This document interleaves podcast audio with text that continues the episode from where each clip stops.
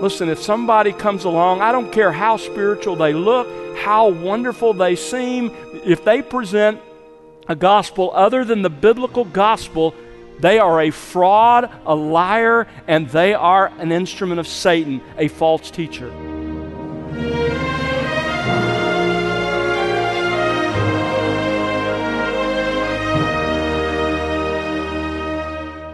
Welcome to The Word Unleashed with Tom Pennington. Tom is pastor teacher at Countryside Bible Church in Southlake, Texas. When it comes to the preaching and teaching of the Bible, how do you recognize false teachers? And how should you biblically respond to them? Hello again, I'm Bill Wright, and today Tom has part two of his current series titled Wolves in Shepherd's Clothing. Tom is examining the theme in Romans chapter 16 of the perpetual dangers of false teachers if you are a true believer in Jesus Christ, while it's essential that you be aware of false teachers, you can rest assured that false teachers will never lead you into damning error. They will never lead you to believe in a false Christ, a false way of salvation, or a flawed view of the fundamentals of the Christian faith. The question remains are you a true believer? And while never able to fully fall away, can true believers be temporarily persuaded or deceived? Keep all that in mind as we join Tom Pennington now on The Word Unleashed. 2 Corinthians 11, verse 13 For such men are false apostles, deceitful workers. Notice this disguising themselves as apostles of Christ. None of those people in Corinth were saying, I'm a false apostle. I'm a wolf. No, they're saying, just like Paul, I'm an apostle. Paul says, Don't be surprised, verse 14. No wonder, for even Satan disguises himself as an angel of light. Their master does that. Verse 15. Therefore, it is not surprising if, notice this, this is who false teachers are, his servants also disguise themselves as servants of righteousness, whose end will be according to their deeds. I've mentioned it several times, but turn with me. I want you to see it. Matthew chapter 7. Matthew chapter 7, at the end of the Sermon on the Mount, our Lord says this in verse 15 Beware of the false prophets. And then notice how he describes them who come to you in sheep's clothing. By the way, notice you don't have to go looking for false teachers, they come to you, they find you. And notice they come in sheep's clothing. Like the wolf in, Aes- in Aesop's fable, they, they try to look like sheep. They disguise their true nature. They want us to believe they're our Christian brothers. One author puts it this way A false teacher does not announce and advertise himself as a purveyor of lies. On the contrary, he claims to be a teacher of the truth. Not only does he feign piety, but he often uses the language of historic orthodoxy in order to win acceptance from the gullible while meaning by it something quite different, something destructive of the very truth he pretends to hold. Pause button, that's very important for you to understand. A lot of false teachers will use the same language that is true of evangelicalism, of orthodoxy, but they mean something entirely different. They twist its meaning. You have to be so alert, so aware. He goes on to say, We must not be dazzled by a person's outward clothing, his charm, learning, doctorates, and ecclesiastical honors. You see, the real danger with false teachers is they come in disguise. They present themselves as real sheep and genuine shepherds. But Jesus here reveals their true nature. Look again at verse 15. But inwardly, they are ravenous wolves. Outwardly, they look like real sheep, but inwardly, they're wolves. In other words, they're not real sheep. They're not real Christians at all. And they're not real shepherds. They're predators. Matthew Henry writes Every hypocrite is a goat in sheep's clothing, but a false prophet is a wolf in sheep's clothing. Not only not a sheep, but the worst enemy the sheep have that comes to tear and devour, to scatter the sheep, to drive them from God and from one another. They're wolves. And Jesus adds, notice, they're ravenous wolves. They're hungry, vicious, predatory. False teachers don't care about sheep, they feed on sheep. They use and destroy the sheep for one simple purpose the satisfaction of their own lusts. Now, now don't misunderstand me. There are false teachers out there who absolutely know in their heart of hearts that they are lying frauds. There are people like Robert Tilton or Peter Popoff. Some of you remember that name. He was a man who decided he was a false teacher and involved in the, the you know, false healing ministry and all of that, but he decided he was tired of it. And so he actually brought a film crew in and filmed how he carried off his, his deception and then laughed as they counted the money on the bed of the hotel room. So there, there are false teachers out there who are very much aware that they are lying frauds. Others, however, are deceiving about certain things in their lives and ministry. They're deceiving their followers. At the same time, they are also being deceived by Satan. This is what Paul says in 2 Timothy 3:13. Evil men and impostors will proceed from bad to worse. Listen to this deceiving and being deceived, both at the same time. So, with that, let's go back to our text, Romans chapter 16. Paul, here in this passage, unmasks false teachers. He pulls off their little Red Riding Hood disguise to show them for the wolves that they really are. And he identifies false teachers in three ways.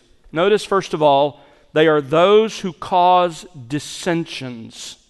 Those who cause dissensions. The Greek word translated dissensions occurs only two other times in the New Testament. In one of those, Galatians 3, verse 20, we get a little more clarity about this word because it's linked with a couple of other words. It's between words disputes and factions. So here we learn that false teachers are those who bring their destructive teaching into a true church, and because they're not teaching what the church has always taught, what happens? There are those who listen to them, and there are those who don't, and so you immediately have dissensions. You have this state of divisive opposition. False teachers create disunity in real churches and between true believers by their aberrant teaching. So that should be your first sort of sign. A second way you can identify a false teacher is they are those who cause, notice, hindrances. The Greek word is scandalon, from which we get our English word scandal. But it's not really like that. The word originally referred to a trap that a, someone who wanted to trap a bird or an animal would use, and especially the bait stick that had to be tripped in order for the trap to spring. That's this word. So, in context, then, it's referring to the teachings or actions of a teacher that trap others. That trap others. That can happen by, that, that make them stumble, would be another way to say it. It's sometimes used as a stumbling block. That can happen by heretical teaching, and that can happen by a sinful lifestyle, but usually the two go together. Now, Paul provides a third way to identify false teachers, and it's really the most important of all. Notice again, those who teach or act contrary to the teaching which you learned. That is the key expression. I mean, think about it. Sometimes divisions are for the truth. Galatians chapter 1, where Paul had to confront Peter publicly because he was compromising the gospel. Sometimes divisions are for the truth. Sometimes the truth itself can be a stumbling block over which people fall. 1 Corinthians 1, the message of the cross was to the Jewish people. So the real test of a false teacher is this Is his teaching contrary to the Scripture? The teaching which you learn. That's Paul's shorthand for the truth that you have been catechized in, the truth in which you have been discipled, the truth of the Scripture. Roman believers were grounded in the truth. And they were now to examine every teacher to see if what that teacher lived and taught was contrary to the Scripture. You see, folks, there is a doctrinal and ethical standard we must follow, and we must be alert for any teacher that contradicts it. And that standard is preserved for us in the Scripture. Turn over to 2 Timothy. This is a passage we often quote out of its context, but 2 Timothy chapter 3, Paul begins this chapter by talking about the difficult days that are coming, the last days, the days we live in, and he describes not ordinary people, although these things are true of ordinary people as well, but specifically things that are true of false teachers.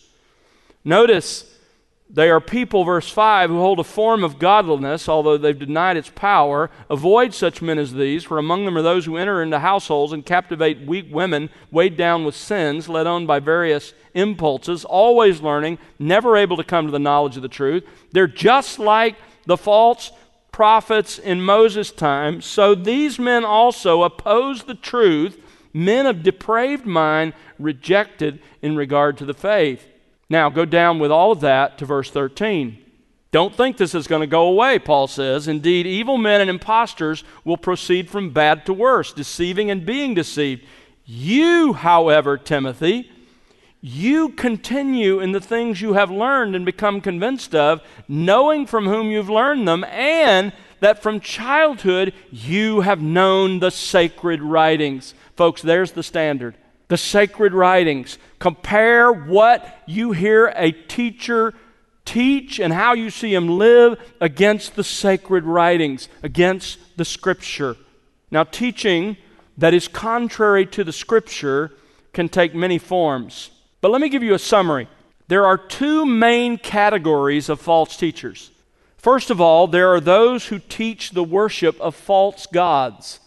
Deuteronomy 13, verses 1 to 5 Moses warns that there would be people come along in Israel who purported to be prophets who would say, Worship another God other than Yahweh, or another God in addition to Yahweh. And he says they're false prophets. Those are false prophets. But there's another category that is more likely a problem for most people in the context of the church, and that is those who claim the true God but teach some combination of the following errors. Let me give you a, a list of errors. And I say combination because they, they teach one or more, usually more, some combination of these things. They're false teachers. Let me give them to you. First of all, they're false teachers if they have a false source of authority that contradicts God's previous revelation. A false source of authority that contradicts God's previous revelation. Look at 1 John chapter 4. 1 John chapter 4, verse 6. Paul, or excuse me, John has just said, verse 1, there are many false prophets that have gone out into the world. So, how do you know how to recognize those false prophets? Look at verse 6. We, that is the apostles, are from God. He who knows God listens to us. He who does who is not from God does not listen to us. By this we know the spirit of truth and the spirit of error. Basically, John the Apostle is saying, here's the standard of a false teacher. They're bringing a different authority source than the Scripture. So, when you hear somebody come along and say, here's a book that is of equal value and weight to the Scripture, or our interpretation, the magisterium's decision about the teachings of the Scripture, that's really where the authority lies. Beware, you're dealing with false teachers. So understand this constant temptation. A second error that's prevalent among false teachers is a false Christ or a false gospel a false Christ or a false gospel. 2 John 9 anyone who goes too far and does not abide in the teaching about Christ does not have God. Listen, if somebody tells you that Jesus is not God, that he wasn't fully human, that he is the physical offspring of God and a woman, if they try to tell you that he is not the eternal second member of the Trinity, that God is not a Trinity, on and on, if they present some different Jesus than the Scripture teaches, they are a false teacher. The same thing is true with a false gospel. Galatians 1 8 and 9. Even if we, Paul says, if I, as an apostle or an angel from heaven, let's say Gabriel, should preach to you a gospel contrary to what we have preached to you, that is, to the, the gospel you've already received that's, that's captured in the scripture, he is to be accursed, he is to be damned. As we have said before, so we say again if any man is preaching to you a gospel contrary to what you received, let him be damned. Listen, if somebody comes along, I don't care how spiritual they look, how wonderful they seem, if they present a gospel other than the biblical gospel, they are a fraud, a liar, and they are an instrument of Satan, a false teacher. Thirdly, beware if a teacher teaches a lifestyle of license as opposed to personal holiness. Go back to Jeremiah. The prophet Jeremiah in Jeremiah 23 deals with the true shepherd, our Lord Jesus Christ, and then he deals with the false shepherds that were present in Israel at the time, those who were supposedly the spiritual leaders. And he, he points this out. Jeremiah 23, verse 14. Also, among the prophets of Jerusalem, I have seen a horrible thing the committing of adultery and the walking in falsehood. In other words, even the prophets were sinning in this way, and they strengthen the hands of evildoers, so that no one is turned back from his wickedness. All of them have become to me like Sodom and her inhabitants like Gomorrah. Go down to verse 17. They keep saying to those who despise me, The Lord has said, You will have peace.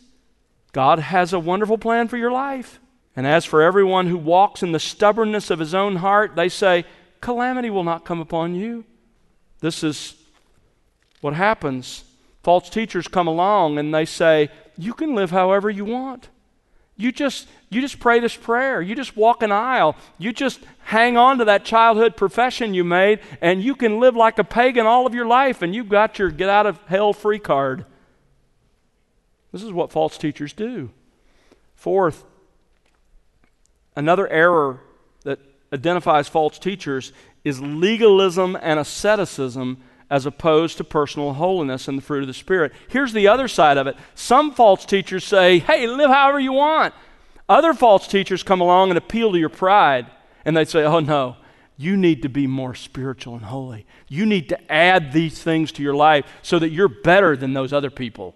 That's what happened with the scribes and Pharisees in Matthew 23. That's what happened with the ascetics in Colossae, in Colossians chapter 2. That's what happens in 1 Timothy 4, where false teachers are said to be teaching the doctrines of demons when they deny people the right to marry and they s- deny them the right to eat certain foods. So, false teachers can sell license and they can sell legalism. Why? Because it appeals to your pride. Look at how, how holy I am. I'm not like the riffraff over there. And then the other error is false teachers tell people what they want to hear as opposed to God's truth. Look at 2 Timothy. 2 Timothy chapter 4. Paul tells Timothy, verse 2, listen, you preach the word. You just you just proclaim God's word, and you do this in season when it's popular, and you do this out of season when it's not. Why? Verse 3 For the time will come when they will not endure sound doctrine. They who? People who sit in churches just like this one. But wanting to have their ears tickled, they will accumulate for themselves teachers in accordance with their own desires, and will turn away their ears from the truth and will turn aside to myths. You know, false teachers, they're going to tell people what people want to hear. That's what they're going to do. You're not going to hear a message like this under false teachers, I can tell you that. False teachers inevitably want to give people a false sense of security. They want them to be comfortable in their sins. They don't warn them about God's coming judgment. The most dangerous thing about false teachers is what they don't say. They emphasize the love of God, but they avoid the holiness, righteousness, justice, and wrath of God. They emphasize the value of man, but avoid total depravity and sinfulness before a holy God. They offer an easy salvation, the wide gate, but they avoid Jesus' demands for discipleship and giving up everything to follow Him. We must remain constantly vigilant for those who are guilty of those aberrations. They are false teachers. Beware. Now, using that standard, here are some of today's false teachers. I would be negligent if I didn't identify them. There are many others, but here are some of the leading ones that are out there. I urge you, brothers and sisters, beware. Using that standard, here are some false teachers of today. Pope Francis and the entire Roman Catholic system. Why? Because they teach a works based gospel and they have a different authority other than the scripture. Cults like Mormonism and the Jehovah's Witnesses. Those in the Church of Christ who still teach baptismal regeneration, that baptism is necessary for salvation, as that church historically has. That's a false gospel. Postmodern teachers who undermine the cardinal doctrines of the Christian faith faith healers, and others who preach the prosperity gospel. By the way, even those in the charismatic movement say that more than 50% of the charismatic movement is the prosperity gospel. I think the number's a lot higher than that. But regardless, beware. They are false teachers. People like Creflo Dollar, Joyce Meyer, Kenneth Copeland, Paula White, Jesse Duplantis, Robert Tilton, Todd Bentley, and of course the two most well known, Benny Hinn and Joel Osteen. Brothers and sisters, they are false teachers, and those are merely representative. There are countless others. On one end of the spectrum, you have the gaudy deceivers, the TBN Benny Hinn crowd. On the other end, you have the erudite academic intellectuals with, with their sophisticated dress and their smooth, ambiguous postmodernism. Some use publishing and conferences to spread their deception. Others, listen carefully. If you have kids in Texas schools, listen to me. Others stand in religion classes in a college with a Christian heritage like Baylor or TCU, and they pretend to love Christ, but they systematically undermine the faith once for all delivered to the saints. Beware. Christ and his apostles warned us. So, what do you do with this this morning? Well, if you're here this morning and you're not a true believer, please understand this. Satan will try to use false teachers to keep you from truly entering the narrow gate, the only way to God, which is Jesus Christ and His gospel. He wants you to believe in a Christ that's not the Christ of the Bible. He wants you to trust in your own goodness, your own good works as the way to heaven, rather than the perfect work of Jesus Christ our Lord. He wants you to enter the wide gate that leads to destruction. He wants to blind you to the true gospel, 2 Corinthians 4 4. What do you do? Turn to this book, read the Gospel of John. Ask God to give you wisdom and insight to the true biblical Jesus and the true gospel. Read the Gospel of John and let the Holy Spirit open up your understanding to who He really is, and then embrace that gospel in repentance and faith.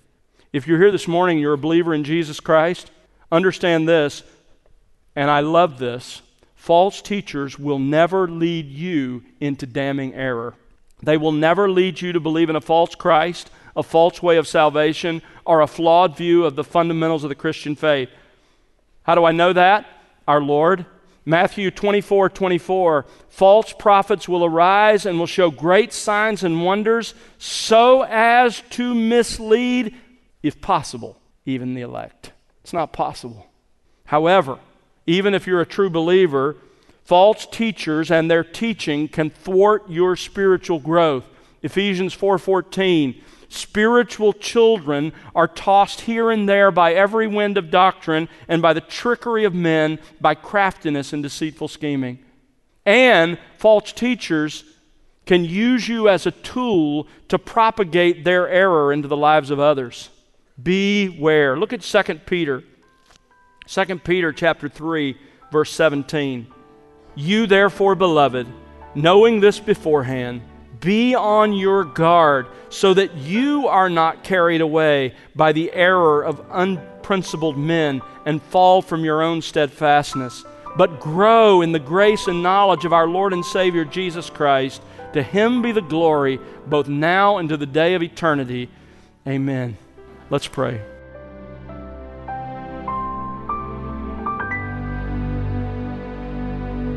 That's Tom Pennington here on The Word Unleashed. And that was part two of Wolves in Shepherd's Clothing. Tom will bring you part three next time, and we hope you'll join us then. In a world filled with great uncertainty, God's Word and the promises it contains offer wonderful encouragement to believers in Jesus Christ.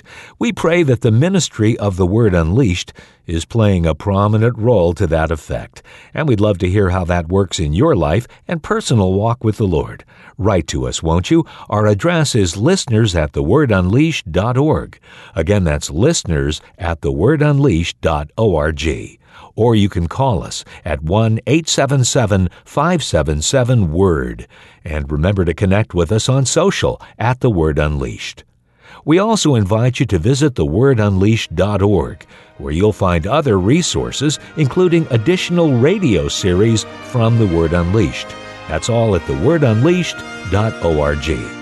And now for Tom Pennington and the entire team, I'm Bill Wright. Thanks for listening to The Word Unleashed exalting God's glory, explaining God's truth.